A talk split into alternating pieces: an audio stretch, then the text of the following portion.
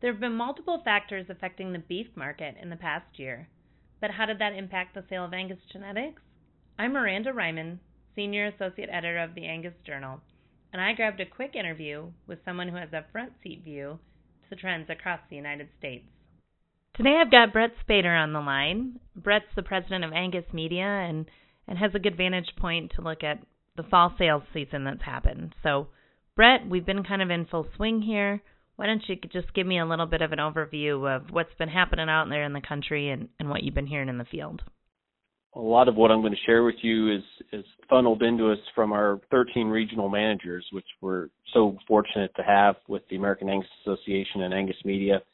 These guys travel the road. They're a really essential part of seed stock marketing uh, for the Angus breed and of course uh, they're there as the boots on the ground when it comes to that seed stock marketing and they're there as a resource for buyers and sellers and so we keep in close contact with them in terms of those of us in the office and it's it's great to see these these patterns and trends as they emerge and of course those RMs are are there to work with breeders in every form and fashion when it comes to creating ultimate success for their Angus breeding operation.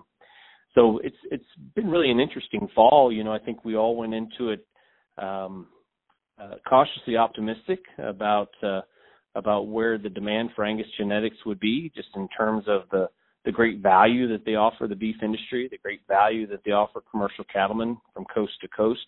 Of course, we knew there were some huge challenges out there as well. We had these drought-stricken areas which were uh, really creating a lot of concern, and, and still do. You know, as we see great members and great cow calf producers in those states, you know, they're they're absolutely up against the wall in a lot of ways. And so we weren't sure exactly how everything would pan out.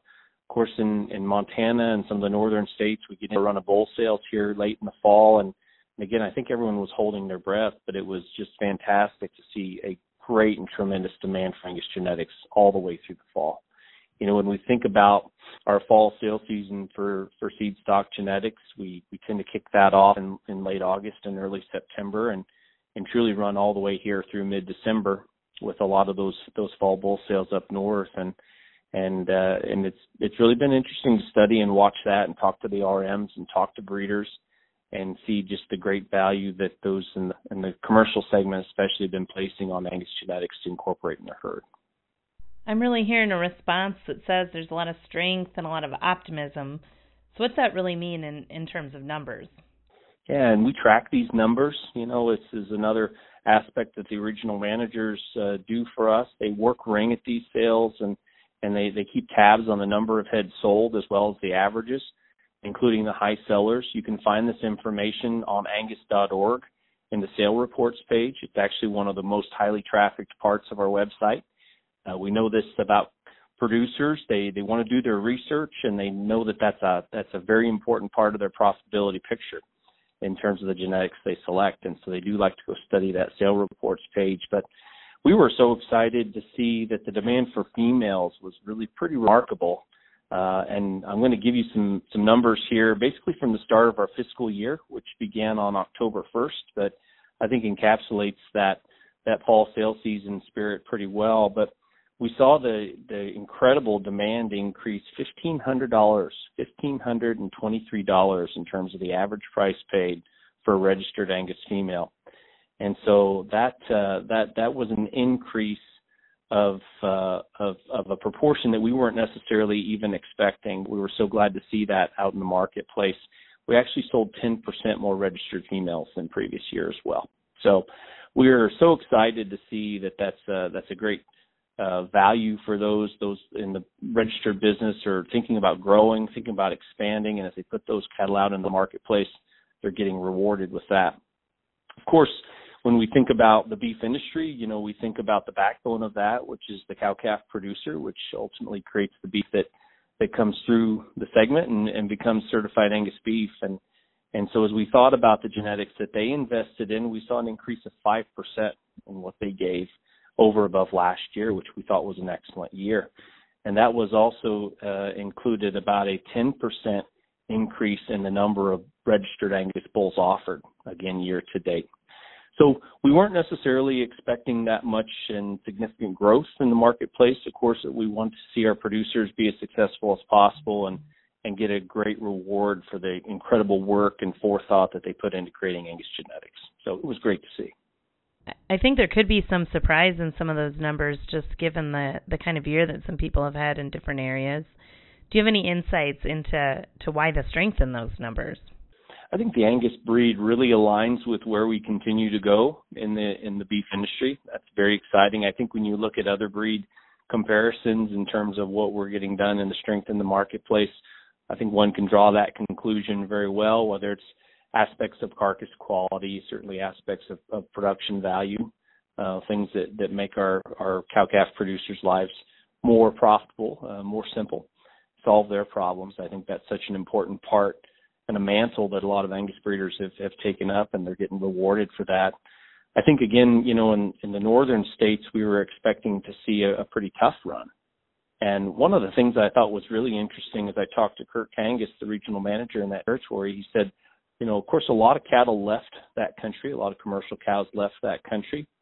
And what they found was a lot of people really appreciated those cattle through the fall. And they came back and they sourced bulls from the genetics that had created those commercial cattle.